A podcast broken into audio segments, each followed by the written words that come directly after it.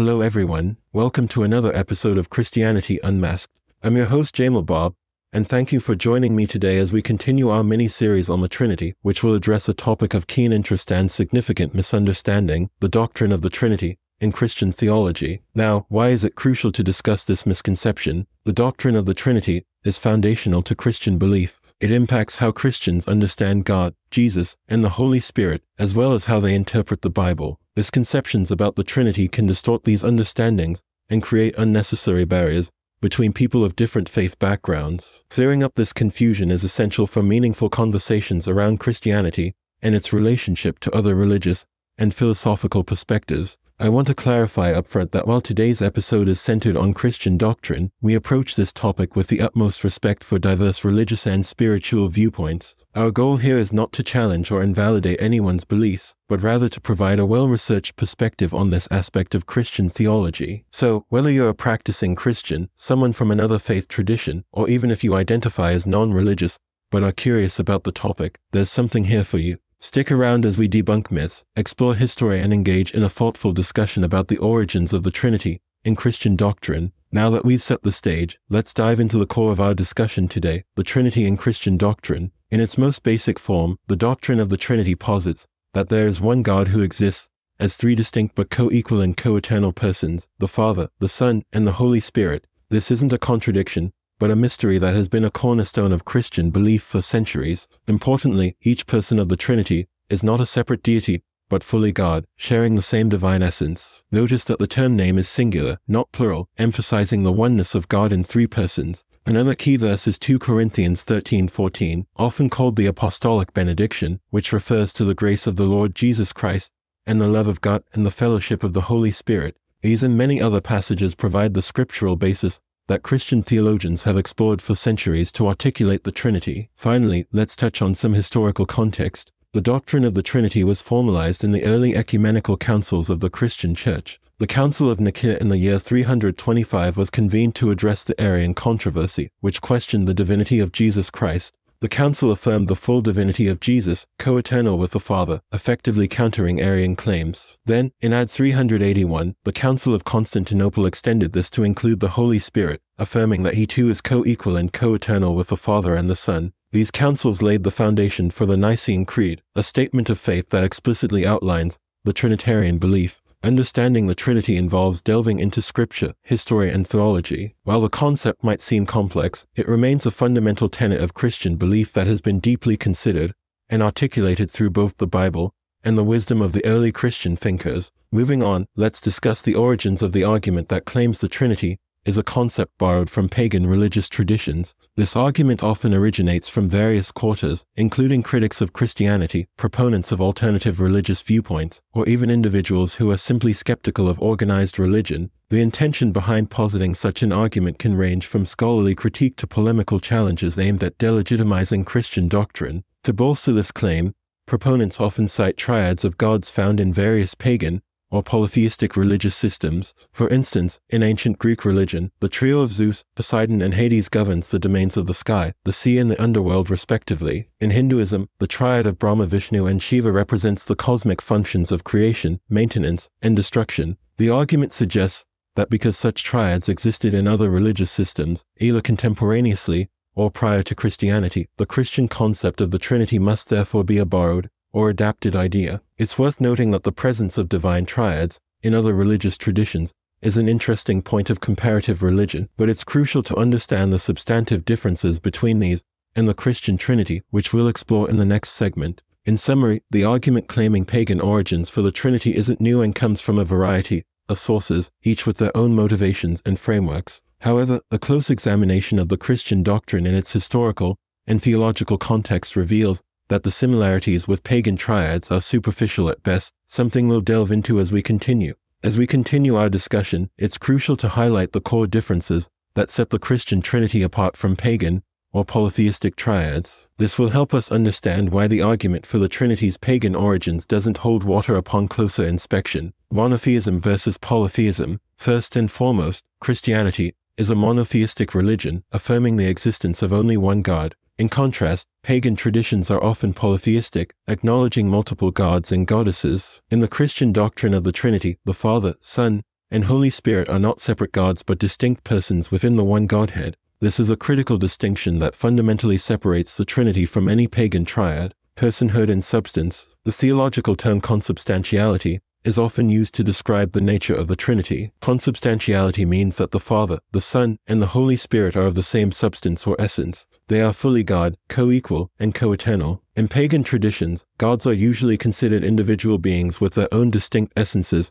and physical forms, standing in contrast to the Christian understanding of one God in three persons, role and function. Within the Trinity, the Father, the Son, and the Holy Spirit are co-equal and co-eternal, each fully participating in the divine essence and work. In contrast, pagan triads often feature gods with hierarchical relationships and varying degrees of power. For example, in the Greek triad of Zeus, Poseidon, and Hades, Zeus is considered the king of the gods, holding a higher status. Revelation versus mythology, the concept of the Trinity, is revealed through Scripture and most prominently in the life, death, and resurrection of Jesus Christ. It's a doctrine that has been formulated through divine revelation and centuries of theological reflection. Pagan triads, on the other hand, are often formed through cultural myths, legends, and human storytelling rather than being rooted in a notion of divine revelation. So, as you can see, when we carefully examine the tenets of the Christian Trinity and compare them with pagan concepts, the differences are not just peripheral, they are fundamental and profound. In our next segment, we'll look into the historical context of early Christianity to understand how it maintained its distinctiveness amidst a milieu of varying religious beliefs. Let's now turn our attention to the historical context in which early Christianity emerged and evolved. This period is fascinating not just for the birth and spread of Christianity, but also for its rich tapestry of various religious and philosophical beliefs. Early Christianity was born into a milieu of multiple religious traditions, including Judaism, various Greco-Roman religions, Gnostic sects, and Eastern religions like Zoroastrianism. Despite this pluralistic religious landscape, early Christianity maintained a distinct identity, largely rooted in its doctrine, including the concept of the Trinity. A significant factor in the distinctiveness of early Christianity was the work of Christian apologists, who actively distinguished Christian beliefs from pagan ones. Figures like Justin Martyr and Tertullian play pivotal roles in this regard. Justin Martyr, for example, engaged directly with both Jewish and pagan criticisms in his works, like First Apology, defending the unique aspects of Christian belief. He argued that while there may be similarities in moral teaching between Christianity and other philosophical systems, the person and work of Jesus Christ and the doctrine of the Trinity set Christianity apart. Tertullian, another early apologist, is even credited with coining the term Trinity and contributed significantly to its theological development. In his works, he sought to articulate how the Father, Son, and Holy Spirit could be one God, actively countering claims that this was a form of polytheism or borrowed from pagan concepts. Both of these apologists, along with others, provided a rigorous intellectual framework that helped to define Christian doctrine and distance it from the surrounding pagan beliefs. Their works are a testament to the uniqueness of Christian thought in an age filled with a variety of religious and philosophical ideas. In summary, the early years of Christianity were characterized by a robust engagement with the religious and philosophical ideas of the time. Despite existing in an environment rich in religious diversity, early Christian beliefs, especially the doctrine of the Trinity, maintain their distinctiveness, thanks in part to the careful work of early Christian apologists. As we've seen, the Trinity is not a concept that was borrowed or adapted from pagan religions, but is unique to the Christian understanding of God. As we move towards the conclusion of our discussion, it's worth considering what the broader academic and theological community has to say about the origins of the Trinity, the scholarly consensus largely supports the notion that the Trinity has distinct roots within the Judeo Christian tradition rather than being borrowed or adapted from pagan religions. Firstly, it's essential to note that the doctrine of the Trinity was formulated through a rigorous process of theological reflection, debate, and ecumenical councils. As we have already discussed, this depth of intellectual and spiritual inquiry is part of what sets it apart as a unique concept within the Christian tradition. Leading theologians and historians have lent their voices to this consensus. For instance, John Norman Davidson Kelly, a renowned historian of early Christianity, emphasizes in his works that the Trinitarian doctrine was a development from within the Christian understanding of the nature of God, rather than an external borrowing. Similarly,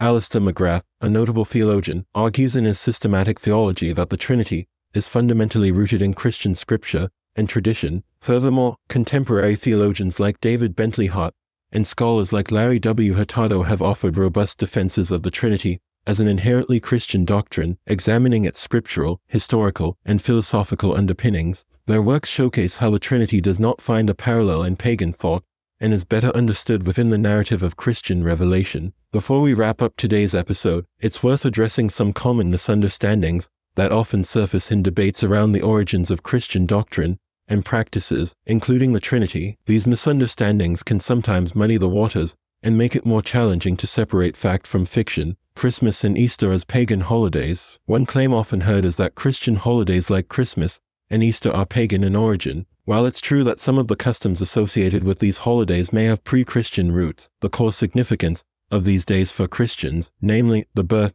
and resurrection of Jesus Christ, is unequivocally Christian. These events are commemorated in the Christian liturgical calendar and are deeply embedded in Christian theology, symbols like the fish or the cross. Another point often raised is the usage of symbols like the fish or the cross, which some claim have pagan origins. While symbols similar to these may appear in other religious or cultural contexts, their meaning within Christianity is unique. The fish symbol, often seen as an acronym for Jesus Christ, God's Son, Savior, was a secret symbol used by early Christians. The cross, far from being a borrowed symbol, is central to Christian belief as it represents the crucifixion and resurrection of Jesus Christ. The term person in Trinitarian doctrine the use of the term person in describing the Trinity also confuses some people, as they assume it implies three separate gods. However, in Trinitarian doctrine, person is a technical term used to describe the distinct ways God is revealed as Father, Son, and Holy Spirit, while maintaining the oneness of God. It's not akin to human personhood, and doesn't suggest polytheism, the pagan triads. Lastly, as we've previously discussed, comparisons with pagan triads like Zeus, Poseidon,